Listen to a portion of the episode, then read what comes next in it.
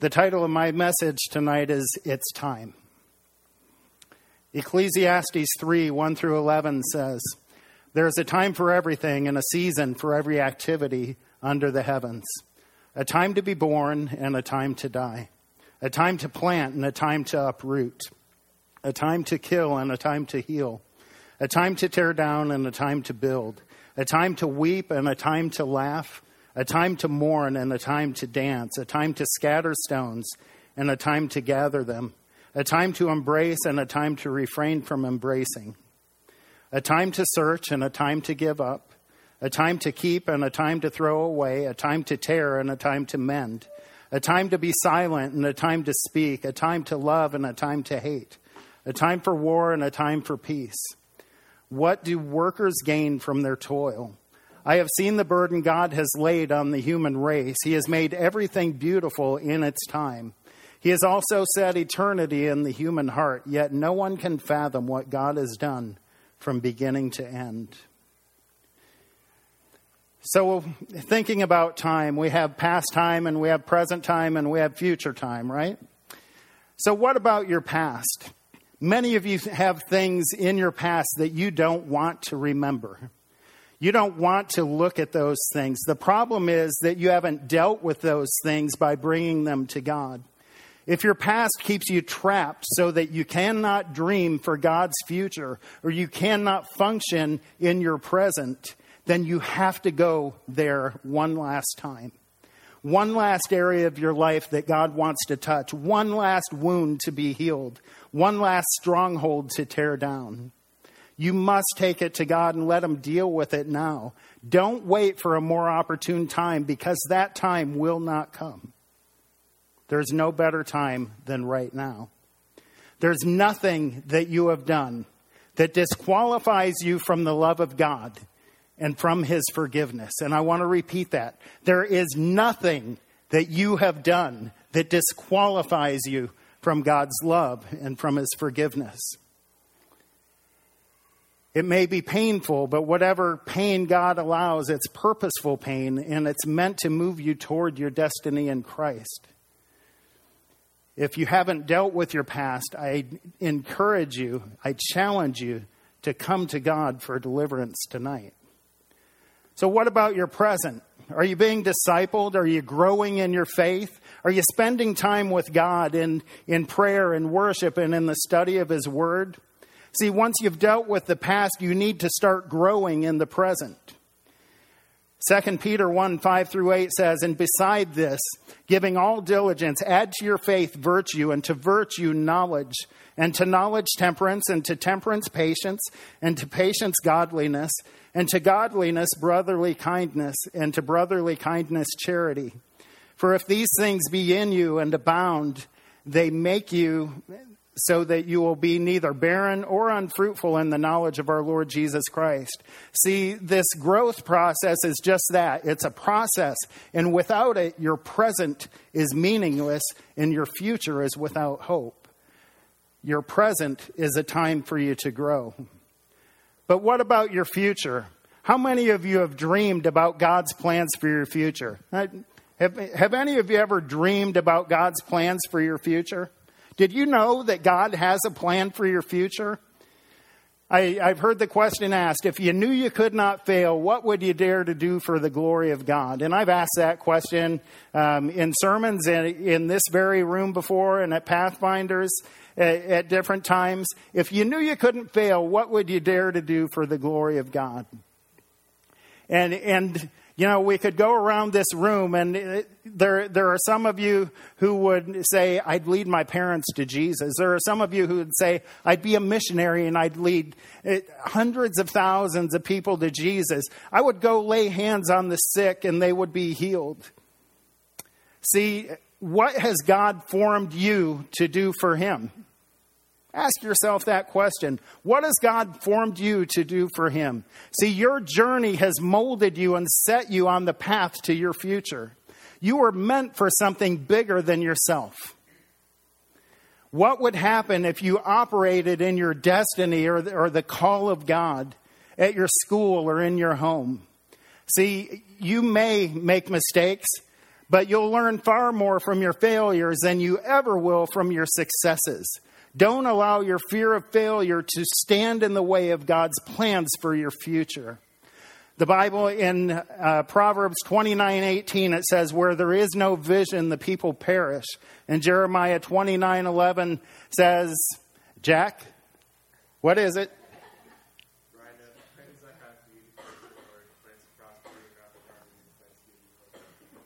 God has a plan for your future.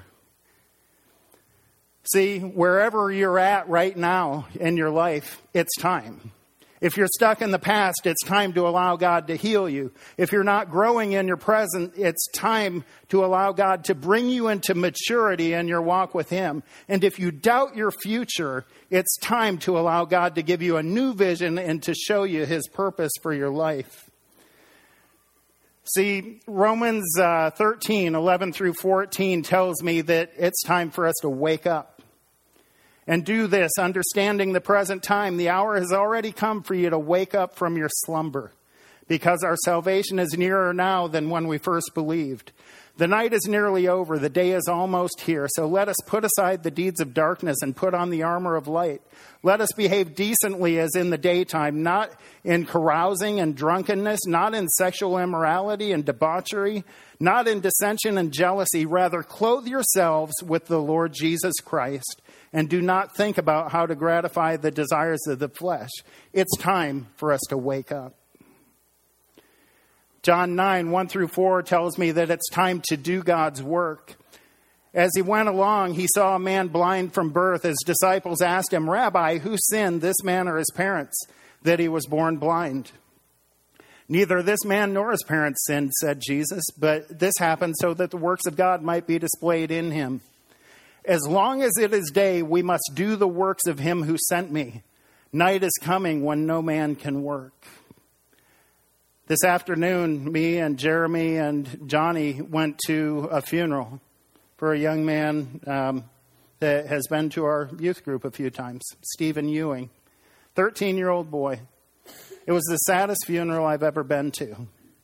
Um, to to see the condition of that family, and I, I won't go into the details, but the things I saw just broke my heart to know that he lived in those kind of conditions. But I remember just a few weeks ago, the last time Stephen came to emerge.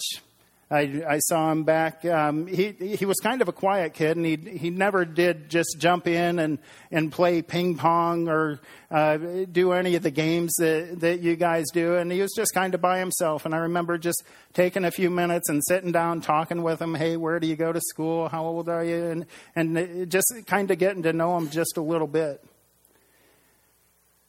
But his death a couple weeks ago just really kind of impacted my heart to realize that right now it's time to do God's work.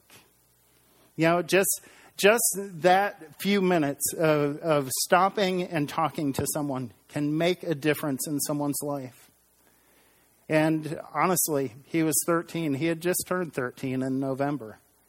Um, a young guy you would never think that he didn't have another chance. But, um, but we don't know. It's time for us to do God's work, and it's time to do it now. 2 Kings 7 3 through 9 tells me it's time for us to be desperate. Now, there were four men with leprosy at the entrance of the city gate. They said to each other, Why stay we here until we die? If we say we'll go into the city, the famine's there and we'll die. And if we stay here, we'll die. so let's go over to the camp of the Arameans and surrender. And if they spare us, we'll live. And if they kill us, we'll die. That's, those are good prospects, right? If we do this, we'll die. If we do this, we'll die. So we'll go here and we might live and we might die. At dusk, they got up and went to the camp of the Arameans. When they reached the edge of the camp, no one was there, for the Lord had caused the Arameans to hear the sound of chariots and horses and a great army, so that they said to one another, Look, the king of Israel has hired the Hittite and Egyptian kings to attack us. So eh, get this picture. There's four men with leprosy just kind of staggering into this camp, and the people in this camp hear chariots and horses, and they are so afraid that they flee. from four men who got desperate and decided to take action the king of Israel has hired the Hittite and Egyptian kings to attack us. So they got up and fled in the dusk and abandoned their tents and their horses and donkeys. They left the camp as it was and ran for their lives. The men who had leprosy reached the edge of the camp, entered one of the tents, and they ate and they drank. They took the silver and gold and clothes and went off and hid them. They returned and entered another tent and took some things from it and hid them also. Then they said to each other, What we're doing is not right. This is a day of good news, and we are keeping it to ourselves. If we wait until daylight, punishment will overtake us. Let us go at once and report this to the royal palace. It's time to be desperate. I remember in 2007 when uh, I believe it was the second or third time I had taken a, a group to Iceland on a missions trip. And how many of you know Austin Buboltz, Brady Smith? You, know, you guys know some of these guys that were there. Um, Brady, at the age of 14, preached one night in Iceland. And um, he was preaching through an interpreter, so he'd, he'd say a sentence, and then the interpreter would say a sentence, and kind of back and forth. It gets a little confusing when you preach like that, but he did a really good job. And he, he preached on the next verses I'm, I'm going to read um, in just a minute here on Esther 4.14, for such a time as this. And when it came time for the altar call, um, the interpreter went so fast through the altar call, he really didn't give anyone a chance to respond to the invitation for salvation. So when when the service was over and people were kind of dispersing, Austin said, You know, I thought to myself, I will never have this opportunity again, and these guys may never have the chance to accept Christ again, and I'm just going to go for it. And at the age of 14, Austin Buboltz, he grabbed his friend Brady and the other guys on that trip, and he went to these two boys, Runar and Illugi. um, yeah, I know, it's kind of weird. Runar and Alugi, and he went to the, those two boys and he led those guys to Jesus Christ because Austin made it a point that he was going to be desperate that night and he was going to take action on what he knew needed to be done. Esther 4 7 through 16 tells me that it's time to commit. Mordecai told him everything that had happened to him, including the exact amount of money that Haman had promised to pay into the royal treasury for the destruction of the Jews. The Jews were to be wiped out. He also gave him a copy of the text of the edict for their annihilation, which had been published in Susa, to show to Esther and explain it to her. And he told him to instruct her to go into the king's presence to beg for mercy and plead with him for her people. See, Esther, Esther was a Jew. And um, Mordecai wanted her to go to the king to beg um, for him not to kill the Jewish people. Hathach went back and reported to Esther what Mordecai had said, and she instructed him to say to Mordecai, All the king's officials and the people in the royal provinces know that for any man or woman who approaches the king in the inner court without being summoned by the king has but one without being summoned, the king has but one law that they be put to death. So if you go to the king without him summoning you, you're put to death. Unless the king extends the royal scepter to them and spares their lives. But 30 days have passed since I was called to go to the king. When Esther's words were reported to Mordecai, he sent back this answer do not think that because you are in the king's house that you alone of all the Jews will escape. For if you remain silent at this time, relief and deliverance for the Jews will arise from another place, but you and your father's family will perish. And who knows but that you have come to your royal position for just such a time as this? Then Esther sent this reply to Mordecai. Go, gather together all the Jews who are in Susa and fast for me. Do not eat or drink for three days, day or night. I and my attendants will fast as you do. When this is done, I will go to the king, even though it is against the law, and if I perish, I perish. It's time to commit. It's time. It's time for us to quit playing games with God. It's time for us to repent of our sin and to live a holy life. It's time for us to seek God in worship and in the study of His Word and in prayer. It's time to encourage your brother and sister in Christ. It's time for, to forgive those who have hurt you and to ask forgiveness for from those whom you have hurt. It's time to give God your very best and not just your leftovers. It's time to consider others before yourself. It's time to tell others about Jesus. It's time to answer God's calling on your life. It's time to overcome what hinders you and begin to proclaim God's grace and mercy to a generation that is desperate for a gracious and merciful God. It's time for desperate people to cry out to a God who's desperately reaching out to those who need to ask for his forgiveness and to ask for his help and to passionately pursue him no matter what the cost. It's time. Would, would you go ahead and start that music? And would you guys just bow your heads and close your eyes with me?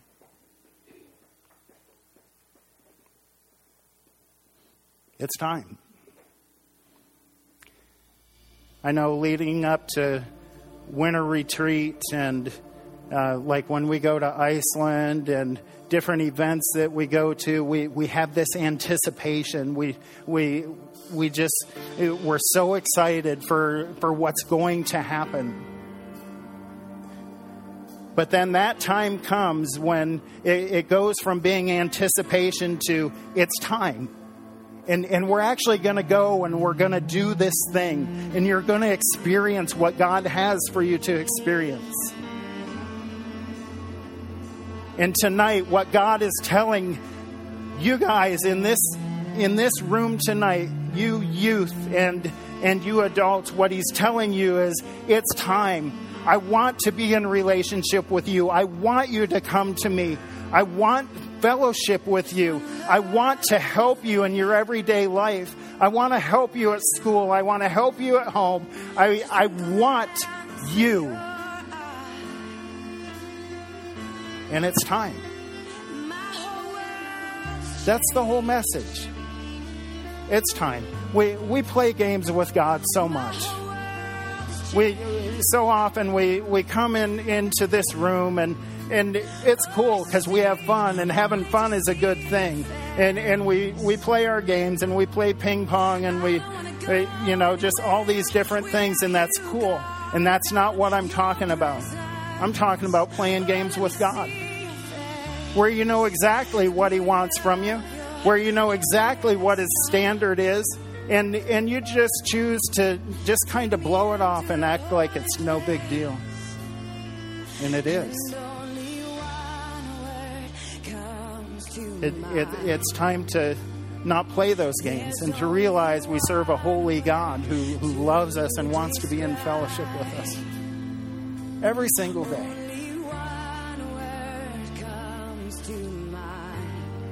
As we close tonight, I'm calling you to action. Don't leave this place without connecting with God and with another person. Prepare your hearts tonight for what God wants to do in our midst this weekend at our winter retreat. There's no need to wait until Friday because it's time right now.